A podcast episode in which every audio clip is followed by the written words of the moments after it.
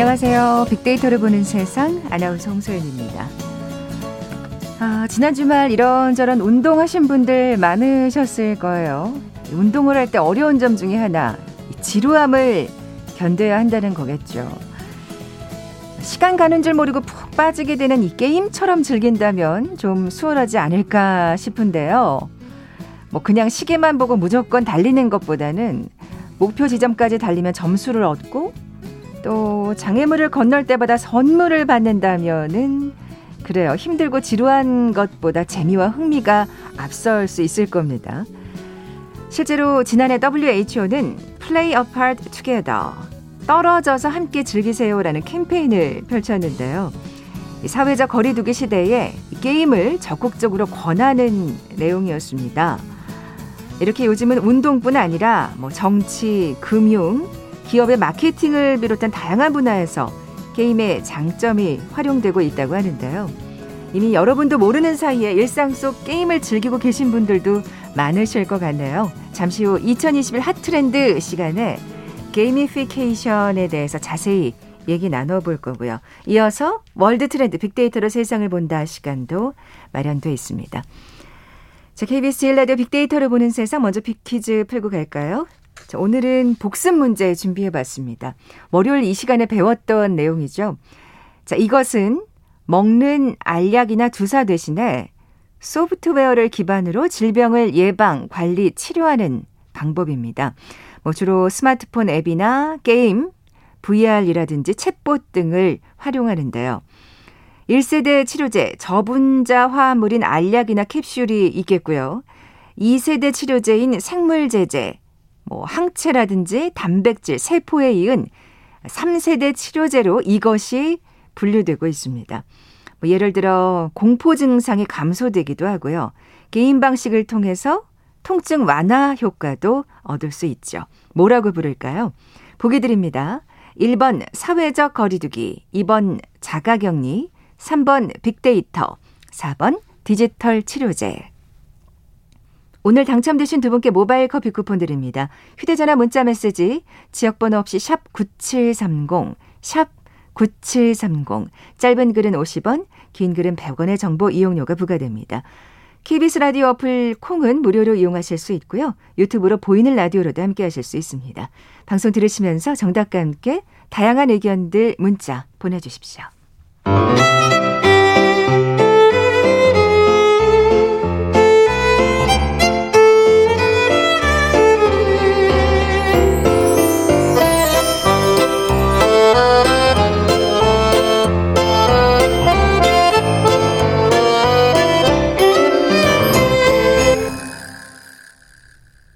빅데이터가 알려주는 2021 핫트렌드 상명대학교 소비자분석연구소 소장이신 이준영 교수 나와 계세요. 안녕하세요. 네, 안녕하세요.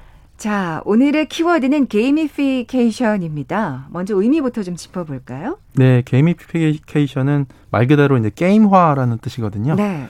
게임이 아닌 분야에다가 이제 게임의 작동 원리나 구조 등을 적용해서 어, 사람들의 행동을 의도한 방향대로 이끄는 방식입니다.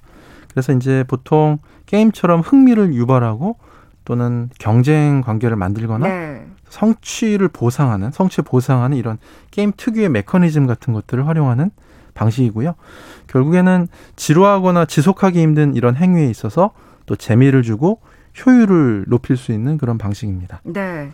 사실 정말 그 우리나라 사람들이 특히 더 그런 것 같은데 뭘 하더라도 한번 내기를 하지 않으시면 그렇죠. 재미를 못 붙이시는 경우가 있는데 그러니까 뭐 내기라는 말이 조금 부정적으로 들릴 수 있겠습니다만 요 게임화라는 그 어떻게 보면 일맥상통하는 아주 유사한 의미라고 볼 수가 있겠어요. 이 게임화 전력의 기원이 근데 꽤 오래 전까지 거슬러 올라간다면서요? 네, 그렇습니다. 기본적으로 이제 호모 루덴스라고 하면 우리 놀이하는 인간이라고 하죠. 이런 유의적 인간 본능에 기반한 방식을 이제 이런 게임화 전략이다 할 수 있는데 그러니까 인간의 본성이라는 게 진짜 이런 게임화에 어떻게 보면 흥미를 느끼게끔 돼 있구나 하는 생각이 드네요. 그렇습니다. 예, 예. 이 헤로도토스에 의하면 2,500여 년 전에 고대 그리스 시대의 리디아 왕국에서 18년 동안 기근이 이어졌거든요. 그때 리디아 왕국의 국가 정책이 아, 이랬습니다. 하루는 모두가 음식을 먹고 그 다음 날은 모두가 게임을 해야 된다 이렇게 말을 했거든요. 어. 이게 어떤 의미냐면 기근이 기, 길어지니까 하루는 밥을 먹고 하루는 굶어야 되니까 그 동안에 이 굶는 굶는 날에는 이 게임을 하는 거죠. 양이 관절뼈로 만든 주사위 게임이 있었는데 어. 그런 걸 통해서 배고픔을 잊게 하는 이런 방식으로 아이고. 게임을 통해서 위기를 극복하고자 했다라는 겁니다. 네. 그러니까 즐거움으로 배고픔을 잊도록 네. 2,500여 년 전까지 거슬러 올라가네요. 자, 그렇다면 구체적으로 그 gamification 이 전략의 구체적인 또 방식을 좀 살펴볼까요? 예. 네, gamification의 뭐 구성 요소나 방식은 여러 가지인데요. 첫 번째는 도전하는 어떤 방식입니다. 사용자한테 흥미를 유발하고 도전할 수 있는 목표를 부여하는 방식인데 우리가 소위 얘기한 미션 또 퀘스트 같은 건데 뭐 예를 들어서 우리 요즘엔 challenge 같은 것들 많이 하잖아요. 네, 네. 마케팅 같은 데서도 아무 노래, 아무 노래 challenge 같은 것들 사용자가 SNS에서 경쟁하듯이 서로 도전하면서 이런 캠페인에 활발하게 참여하도록 유도하는 어, 이런 방식이 음. 또 사용이 되는 거고요. 동기부여가 되겠죠. 그렇습니다. 예. 또 하나는 경쟁하는 방식입니다. 이 게임 참여자가 아, 달성한 결과를 확인하고 또 비교하는 방식을 통해서 어, 결국은 사용자의 동기를 계속해서 자극하는 방식입니다. 그러니까 레벨이나 랭킹 같은 것들을 음. 통해서 사용자가 이제 행위를 유도를 하는 건데요. 이게 이제 교육 프로그램 같은 데서도 이제 활용이 되기도 하거든요. 게임 방식으로 심사원을 교육하는 그 한 치킨 회사가 있는데 네. 이 치킨 회사는 VR로 치킨을 튀기는 과정을 성공적으로 마무리해야지 방탈출하는 그런 그런 게임을 또 만들기도 했습니다. 아, 이거 재밌네요. 네. 아이디어가 좋은데요. 예. 네. 그리고 이제 또 성취나 보상에 대한 부분인데요. 이 미션이나 과제를 단계적으로 수행하면서 획득한 그 성과를 통해서 만족감을 경험시키는 거죠. 예를 들어서 배지나 그렇죠. 트로피나 음. 포인트, 지위, 사이버머니 또는 보너스 같은 것들을 제공하는 이런 방식입니다. 결국에는 이런 보상을 준다고 한다면 게임을 중단하지 않고 지속적으로 할 수 있는 그런 이 계기를 마련할 수가 있다는 겁니다. 네, 네. 우리 쉽게 우리가 보면 중고거래 플랫폼 같은 데서 활동 배치 같은 거 주는데 아 그래요? 저 몰랐어요.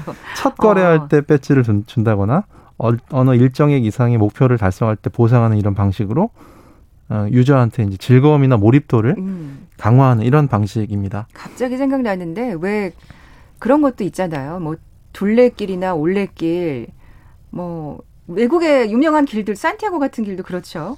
사실 그거 그 걷고 나면 이렇게 도장 같은 거 그렇죠. 찍어주잖아요. 그거 받기 위해서 정말 열심히들 걸으시는 거잖아요. 그렇죠. 예. 그런 것들이 또 애플리케이션으로 구현이 되는 거고요. 네, 네. 그 이외에도 이제 관계적인 부분들, 친구를 초청하는 또는 것들을 통해서 자발적 참여를 유도하는 뭐 추천 방식 같은 것들 이런 것들을 또 활용을 하기도 합니다. 네.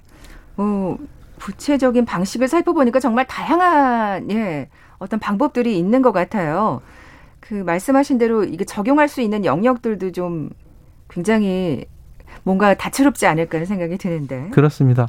이런 게임 방식을 또 활용하기도 하고요. 또는 실제 게임에다가 결국 뭐 기업의 어떤 마케팅이나 브랜딩 같은 것들을 심기도 하죠. 명품 브랜드 같은 경우는 얼마 전에 이제 모여봐요 땡땡의 숲이라는 그런 게임이 있었는데 거기서 이제 가상 패션쇼를 어, 열었습니다. 아, 이거는 게임의 어떤 방식을 응용한 게 아니라 직접 게임을 활용을 했네요. 그렇습니다. 예. 이 캐릭터, 이 플레이어가 캐릭터에게 원하는 의상을 만들어서 또 입힐 수 있는 이런 게임을 게임의 특징을 잘 활용을 한 거죠. 그래서 홍보도 하는 거고요. 그리고 또 실제로 게임 스킨 같은 것들 이런 것들에 브랜드 로고 같은 것들을 넣어가지고 홍보를 하는 방식으로 이렇게 다양한 방식으로 음. 마케팅과 branding을 활용을 하는 거죠. 유명한 게임 같은 경우에는 굉장히 그 광고 전략의 효과가 크겠어요. 그렇습니다. 예, 예. 또 정치 분야에서도 그렇습니다. 예, 얼마 전에 이제 당선된 조 바이든 미국 대통령도 이 민주당 대선 후보 시절에 이런 게임 안에다가 가상 유세 활동을 펼치게 되거든요. 아. 예, 바이든 캠프에다가 실제 게임 캐릭터에 적용할 수 있는 이런 스킨 같은 것들을 무료로 어, 배포를 해서요. user들이 자기가 살고 있는 그 가상의 섬에다가 이 바이든의 깃발을 세우는 거 또는 자기 캐릭터에다가 바이든의 의상을 입히는 식으로 예, 바이든에 대한 지지 의사를 예, 밝히는 결국 게임과 같이 현실과 같이 연동이 되는 거죠. 음, 이런 경우는 진짜 게임을 직접적으로 활용한 어, 사례라고 볼 수 있겠고요. 네. 예. 또 이제 공익 캠페인 같은 것들도 많이 예, 벌어지고 있는데요. 이 한 자동차 회사 같은 경우는 이 스웨덴 자동차 회사인데 예, 제한 속도 우리가 이제 제한 속도 걸어놓고 이제 하지만 그것보다는 오히려 천천히 주행한 운전자한테 이 속도 표시와 함께 엄지 손가락을 들어주는 표지판을 설치를 시켰어요. 아, 그러니까 뭔가 그 제한 속도를 넘은 사람한테 벌을 준다기보다 잘 지킨 사람한테 뭔가 보상을 주는 느낌이네요. 그렇습니다. 예, 예. 그래서 이 동시에 또 추첨을 통해서도 이 제한 속도 지킨 운전자한테 상금을 주는 이런 방식 같은 것들, 또 과속 카메라 카메라 복권 제도 같은 것들 뭐 이런 것들을 시행을 하기도 했죠. 반대로 지키지 못한 운전자한테는 벌금을 네. 부과하는 방식으로 주행 속도가 굉장히 많이 감소하는 음. 효과를 거두게 됩니다. 사실 뭐 지키지 못한 운전자에게 벌금을 부과하는 방식은 뭐 여러 나라가 사용하는 어떤 제도라고 볼 수 있겠는데 잘 지킨 사람한테 뭔가 보상을 해주는 거. 그렇죠. 뭐 일반적으로 다 그렇다고 하잖아요. 벌보다는 어떤 상이 훨씬 더 효과가 있다고 하는데 여기서도 또 그대로 드러나네요. 그렇습니다. 예. 이런 게이미피케이션과 그냥 게임에 큰 차이가 있을 것 같은데요. 예. 예, 기본적으로 게임이란 거는 우리에게 단순하게 재미를 주지만 이 게이미피케이션은 개인의 삶을 또 개선해주는 효과를 가지고 있습니다. 그래서 앞 서두에서 말씀하신 것 같이 게이미피케이션이 우리가 하기는 싫지만 해야만 하는 일을 쇼핑하거나 음. 또 영화 보듯이 이렇게 즐길 수 있도록 만들어준다는 거죠. 사실 게임은 너무 많이 빠지면 네. 삶에 또 해로운 점으로 작용할 수도 있지요. 예. 예. 그래서 게이미피케이션은 추가 가치를 생산할 수 있는 이런 예, 효과를 가지는 예, 예. 거고요. 우리가 고정식 자전거를 타더라도 한 그 미국의 플랫폼 기반의 이 회사는 이 지루한 실내 자전거 운동을 즐기면서 할 수 있도록 설계를 했거든요. 자전거 위에다가 태블릿을 설치해서 구독료를 내면 거기에 따라서 강사에 따라서 강사를 따라서 운동을 할 수 있게끔 만들어주고요. 기록 같은 것들도 강사한테 보내주고 또 유저들끼리도 연결돼 가지고 함께 운동하는 이런 어떤 재미 같은 것들도 즐기는 뭐 이런 어떤 예, 게이미피케이션 전략을 활용을 했죠. 네, 게임의 방식을 적극적으로 활용한 예 사례라고 볼 수 있겠네요. 말씀해 주신 대로 그냥 게임에 빠지면 이게 참 삶에 또 뭔가 해로운 점으로 작용할 수 있는데 이 게이미피케이션은 아주 긍정적인 요소가 네. 있다라고 차이점을 설명해 주셨잖아요. 근데 게이미피케이션도 중독이 될 수 있을까요? 게임처럼? 네, 네, 실제로 상황에 따라서는 중독 메커니즘을 게임화 전략, 이런 게이미피케이션 전략에 적극적으로 활용하는 경우가 많이 있습니다. 아, 이 오히려 중독 메커니즘을? 예. 뭐 대표적인 것이 도박 메커니즘이죠. 우리가 쉽게 많이들 사용하는 SNS에서 스크롤해서 내리잖아요. 근데 무한 스크롤 방식이라고 하죠. 계속 당겨서 새로 고침해서 새로운 내용들이 콘텐츠가 나오잖아요. 그런 것들이 보통 우리가 SNS에서 많이 경험을 하는 건데 이게 이런 방식 자체가 도박장에서의 슬롯머신의 원리하고 비슷하다는 거예요. 아. 당기면은 어떤 게 나올지 모르죠. 불확실성 그리고 그 기대감을 가지고 있고 자기가 좋아하는 콘텐츠가 나왔을 때 그 피드백 너무 어, 재미있고 즐겁고 뭐 이런 어떤 사용자를 흥분 상태로 가져가게 된다는 아하. 거죠. 그런 뭐 식으로 게임 중독이랑 다를 바 없다는 말씀이시네요. 그렇죠. 이런 식으로 SNS 어. 더 많이 사용하게 만드는 거죠. 이게 어떻게 보면 이것도 사실은 나쁜 중독이라고 볼 수가 있겠네요. 네. 네. 잘 활용해야 되겠는데 뭐 이 밖에도 또 잘못된 사례가 있을까요? 예, 예 미국에서 어, 대형 슈퍼마켓 A사는 고객의 줄을 단축시키려고 직원들이 계산을 더 빨리 하는 방법 같은 것들을 고민을 했어요. 네. 그래서 A사는 계산대 화면에다가 직원들이 얼마나 빨리 바코드를 스캔하는지를 직관적으로 화면을 통해서 보여주기도 하고요. 동료들하고 비교하면서 얼마나 자, 기 자신의 그런 속도가 빠른지를 점수를 뜨게 만든 거죠. 아, 이거 완전 게임의 어떤 방식을 네. 적용을 했네요. 그래서 네. 이런 게임의 도전과 경쟁, 경쟁 요소 같은 것들을 활용했는데 그 결과 성공적으로 직원들의 계산 속도는 굉장히 빨라졌고요. 그랬겠죠. 고객 줄도 굉장히 짧아졌습니다. 음. 굉장히 큰 성공 같아 보였지만 결과적으로는 아니었습니다. 아, 왜요? 왜 그랬냐면 이 직원들이 바코드를 빨리 찍는 데만 집중하다가 보니까 고객들의 감정을 상하게 했다는 거죠. 아. 만족감은 되게 떨어졌다는 겁니다. 네, 네. 그래서 결국에는 득보다 실이 컸던 이런 게임 음. 전략이었죠.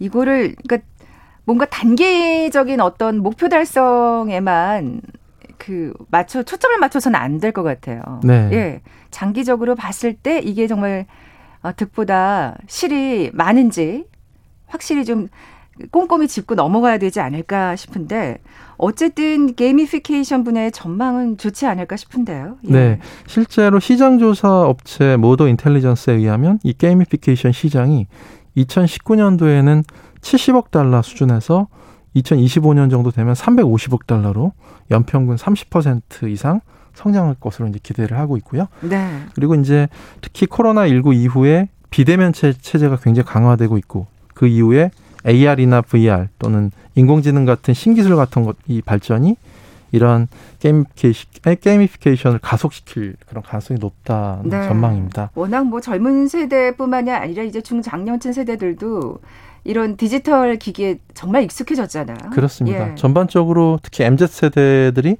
주요한 소비 주도층으로도 이제 부상하는 부분도 굉장히 이런 게이미피케이션 발전을 확대할 가능성이 높고요.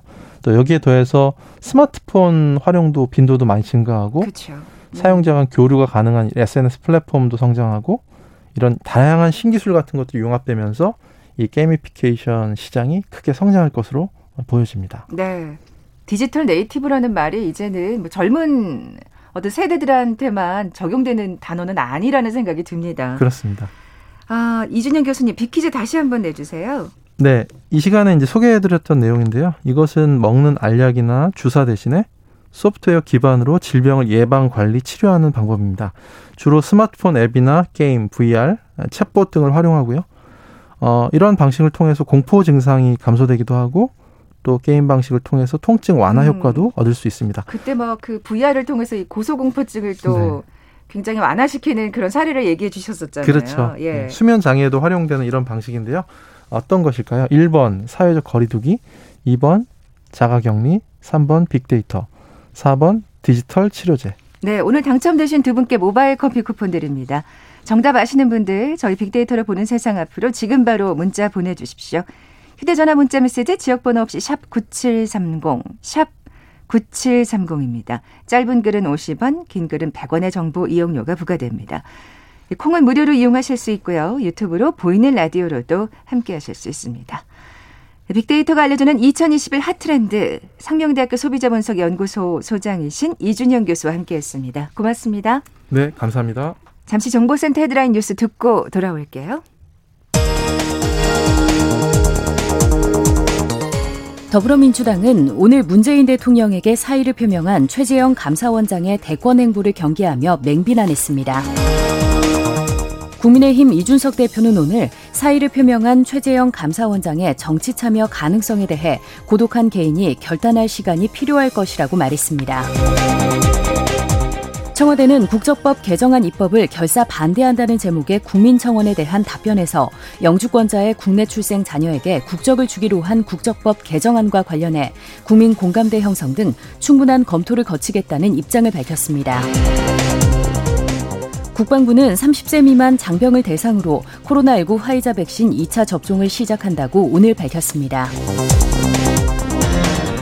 매입 임대주택 사업을 추진하는 과정에서 브로커로부터 뒷돈을 받아 챙긴 혐의를 받는 전 한국토지주택공사 간부에 대해 경찰이 강제 수사에 나섰습니다. 가상화폐가 가치 저장, 자산 증식 수단으로 무시할 수 없도록 커지자 세계 각국의 규제와 단속도 본격화하고 있습니다.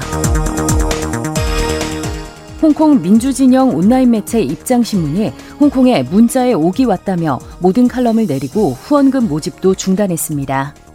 지금까지 라디오 정보센터 조진주였습니다.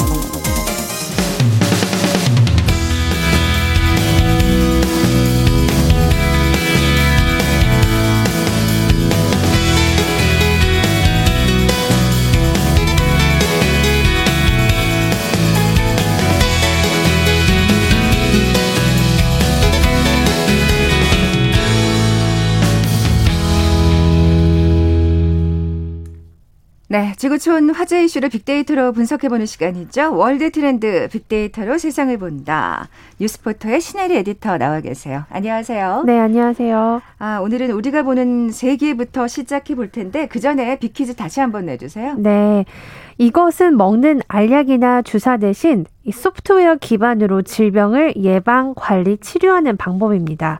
주로 스마트폰 앱이나 게임, VR, 챗봇 등을 활용하는데요.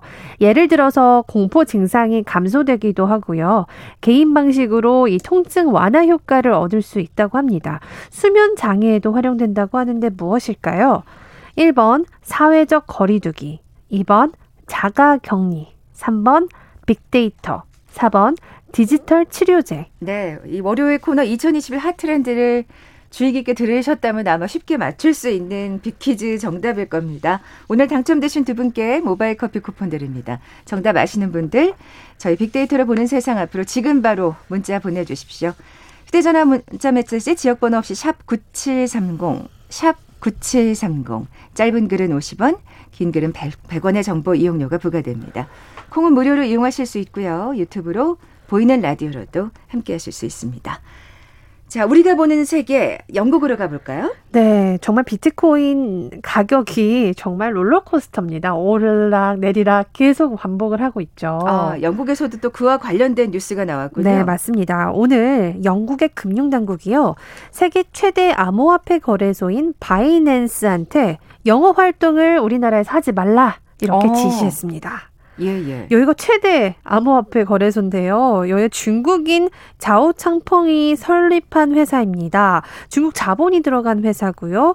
이 본사는 세금 피난처로 알려진 케이만 제도에 본사가 있습니다. 여러모로 좀 아, 뭔가 클리어하지 않은 느낌이 나는데요. 네. 예. 중국에서 지금 채굴 금지까지 되면서 그랬잖아요. 채굴 업체 90%가 뭐 폐업을 했다는 소식이 있었잖아요. 그러면서 비트코인이 정말 출렁거리면서 확 떨어졌었거든요. 네, 네. 그런데 또 오늘 아침에는 이 소식이 나온 겁니다. 그럼에도 불구하고 이 소식이 나왔는데 비트코인이요 8% 이상 급등했어요.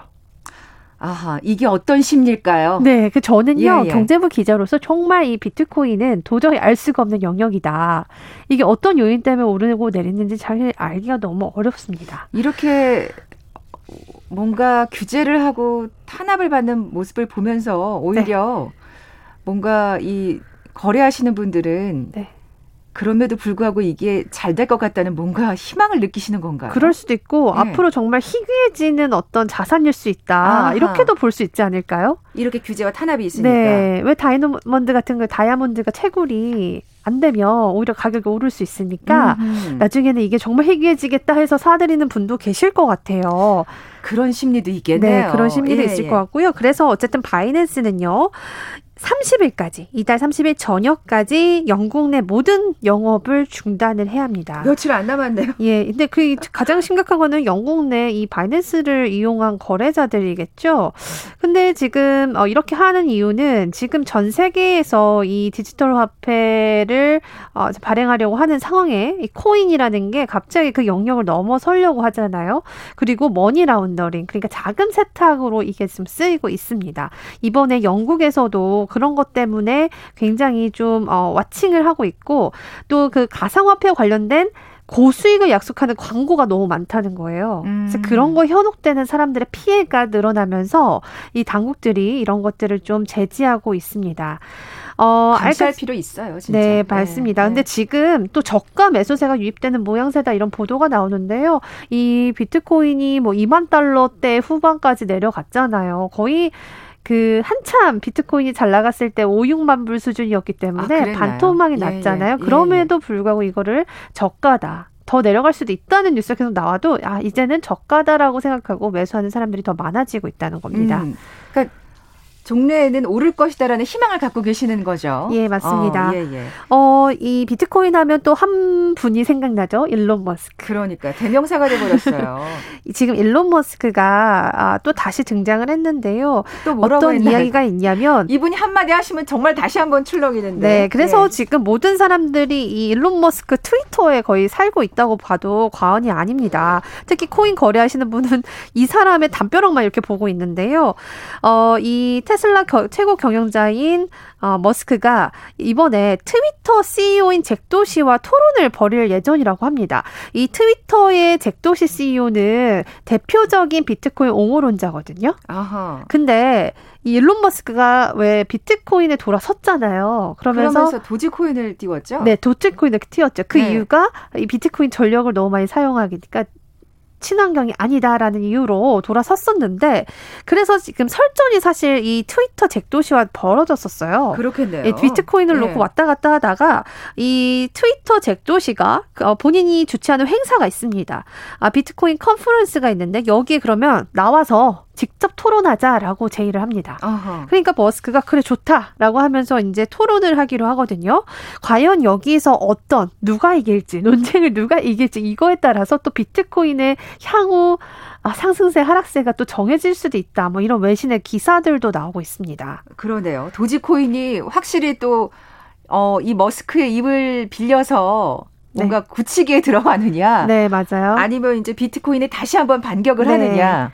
그 예. 도지코인이 사실 비트코인이 막 10% 20% 떨어질 때 40% 이상 떨어졌거든요. 그러니까 더, 더 많이 떨어졌는데 지금 과연 머스크가 그러면 또 그 얼마 전에는 친환경적으로만 된다면 비트코인 다시 또 거래할 수 있다는 식으로 하면서 비트코인을 또 다시 마음이 좀 바뀌는 그런 모양새를 보였단 아, 말이죠. 아, 너무나 왔다 갔다 하잖아요. 네, 정말 갈 때입니다. 그래서 네. 과연 이 컨퍼런스에서 둘의 논쟁에서 어떤 결과가 나올지가 굉장히 아, 관심사고요. 음, 어, 가격에도 영향이 있겠죠, 당연히. 네, 맞습니다. 예. 가격에도 영향이 있을 거라 보이는데, 아, 이 사실은 가격도 사실 어떻게 갈지는 아무도 모릅니다. 이거 뭐 관측을 한다고 해도 저는 의미가 없다고 봅니다. 과연 어떤 계획을 가지고 있을지 앞으로 테슬라나 트위터 같은 이런 큰 기업들이 암호화폐를 어떻게 가져가고 사업을 할지 그 내용에 따라서 좀 움직일 수는 있을 것 같고요. 업계에서는 지금 중국의 초강도 규제로 인해서 이 암호화폐 투심이 급등하고 있는 만큼 네. 비트코인 가격의 심리적 저항선에 3만 달러라고 보고 있어서요. 이 3만 달러를 지지하는가 안 하는가 좀 장기적으로 적으로 볼 필요가 있다 이렇게 이야기하고 있습니다. 어, 더 밑으로 무너질 수도 있다는 얘기인가요? 네, 한번 어. 무너졌기 때문에 나중에는 뭐 만 달러까지도 갈 수 있다라고 지금 뭐 분석이 나오고 있는 반면에 또 다시 5만 달러로 갈 수 있다는 또 분석이 나오고 있습니다. 근데 또, 그러니까 또 어떤 분들은 지금 뭐 지금 영국도 사실 그렇게 바이낸스를 규제하는데 불구하고 그 가격이 오를 줄 알았나요? 뭐 몰랐죠. 예측을 네. 못한다고 네. 말씀하셨는데 네. 그렇게 만 달러로 가면 오히려 더 뭐 그때 막 또 사들이는 거 광풍이 일어날 수도 있는 거잖아요. 우리나라는 또 limited edition 되게 좋아하시잖아요. 그리고 9월 24일 기준으로 우리나라 암호화폐 거래소도 어, 몇뭐 곳은 정말 폐쇄가 될 것 같거든요. 아, 앞으로 아, 은행이랑 같이 계좌를 못 틀게 하는 곳은 거의 이제 영업을 정지해야 되기 때문에 9월 24일 전후로 우리나라에도 굉장히 큰 변동성이 더 아, 나올 수도 있습니다. 그렇군요. 또 그때 가서 또 자세히 한번 얘기를 해봐야 되겠네요. 네. 자, 세기가 보는 우리로 넘어가 볼까요? 네. 어, 포린폴리시라고요. 미국의 굉장히 좀 유명한 외교 전문지가 있습니다. 어, 외교를 하시는 분들뿐 아니라 국제 정치에 관심 있는 분 이걸 굉장히 많이 보시는데요. 여기에 우리나라의 기사가 좀 등장을 해서 제가 이거를 좀 정리를 해봤습니다. 네, 이게 기사화가 됐더라고요. 저도 예. 봤는데. 네. 네. 제목부터가 어, 이렇습니다. 한국의 많은 젊은 남성들이 페미니즘을 싫어하는 이유 에 대해서 정리를 아유. 했습니다. 제목부터가 정말 엄청난 논란을 네. 불러일으킬 내용이네요. 네, 예. 요즘 정말 그 이대남, 정말 이대남과 페미니스트, 페미니즘과 이 대결 굉장히 논쟁들이 많잖아요. 음. 어, 근데 요 이제 커버를 보니까 이 사진에 이준석 보수당 대표가 이렇게 깃발을 흔드는 그 모양이 딱 나왔습니다. 아하. 그렇게 이야기하면서 어떤 얘기를 했냐면 아, 지금 젊은 남성들, 특히 한국 내 젊은 남성들의 보수화 현상은 과연 무엇 때문일까라는 네. 얘기를 했는데요. 이런 현상의 원인은 능력주의와 여성 혐오에 대한 숭배다. 숭배 사상 때문이다. 그래서 여기서 월십이라는 단어를 썼습니다. 그러니까 이런 것들이 어 그러니까 1990 90년대 이후에 태어난 한국 남성들이 이런 학원에서 대부분 시험을 치르고 스펙을 쌓고 이런 준비하는 시간을 보냈는데 그 결과 젊은 한국인들이 시험의 논리를 내면화했다 이렇게 또 분석을 했어요. 좀 네. 재밌는 분석이죠.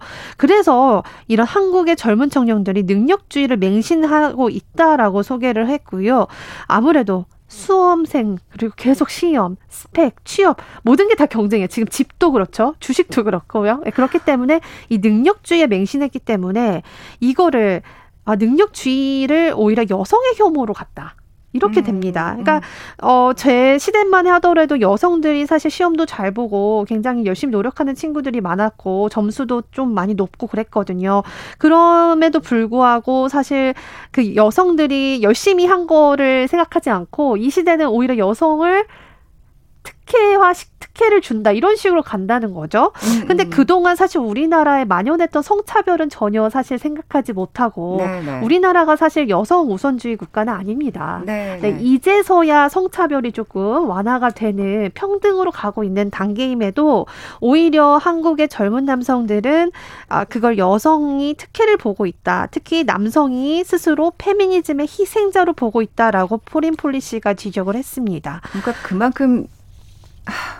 살기가 팍팍해서 그런 것 같아요. 네. 그래서 네. 문제는 능력주의와 여성 혐오가 상호작용했기 때문에 네. 여성의 분노로 이어진다는 점을 이 포린 폴리시가 지적을 했고요. 아, 그리고 어, 또 한 가지는 이제 이준석 현상이라고 얘기했는데 이런 젊은 남성의 분노가 결국에는 이준석 현상으로 이어졌고 아, 그동안 계속 그 총선에서 패배하던 보수당이 다시 이번에 보궐선거나 이런 데서 이제 승리를 걸었다, 거뒀다라고 합니다. 그러면 서 이준석에 대해서 사실 굉장히 쓴소리를 했습니다. 물론 이 기사가 사설이었습니다. 그러니까 기자의 개인적인 생각을 어떠한 연구나 이런 걸 통해서 이제 어필을 했던 건데요.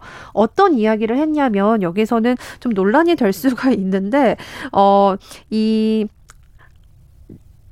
한국의 정치의 미래가 오히려 이준석 당대표 때문에 암울해졌다 이런 불길한 음. 신호로 지금 비춰지고 있다라고 했거든요. 그러니까 말하자면 어떤 한정된 어떤 세대층을 기반으로 해서 여기까지 온 거에 대한 불안감이 아닐까 싶은데 네, 그러면서 이제 이준석 대표가 그 이후에 향후에 네. 어떻게 하는지가 더 중요하겠죠. 네, 그러면서 네. 오히려 차별을 좀 조장하는 것도 있고 여성에 대한 불만의 정치를 어, 이용하고 있다라고 음. 이야기를 합니다. 그래서 네네. 이런 것들이 외국인들의 시각으로 봤을 때는 지금 사실 바이든 대통령도 그렇고 여성들을 좀 더 우선주의로 이렇게 우선화시키는 작업에 지금 가고 있지 않습니까?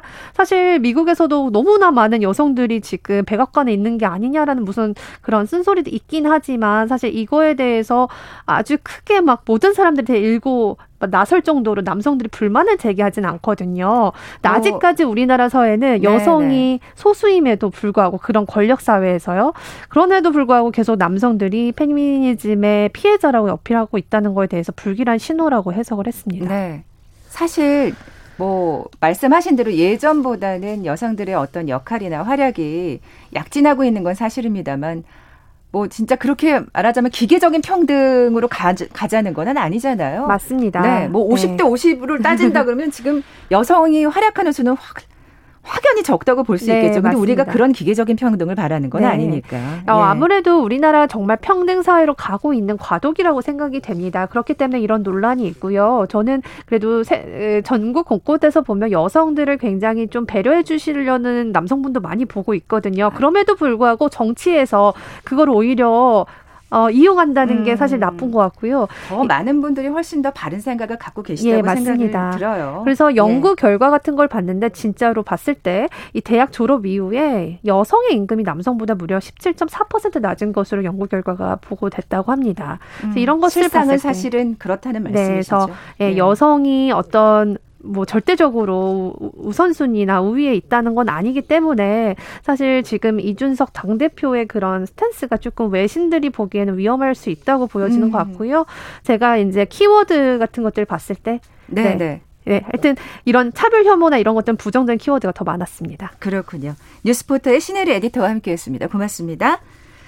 아, 빅퀴즈 정답 4번 디지털 치료제였죠. 모바일 커피 쿠폰 받으실 두 분입니다. 3159님, 콩 어플 깔고 오늘 어, 정답 보내주셨군요. 감사합니다.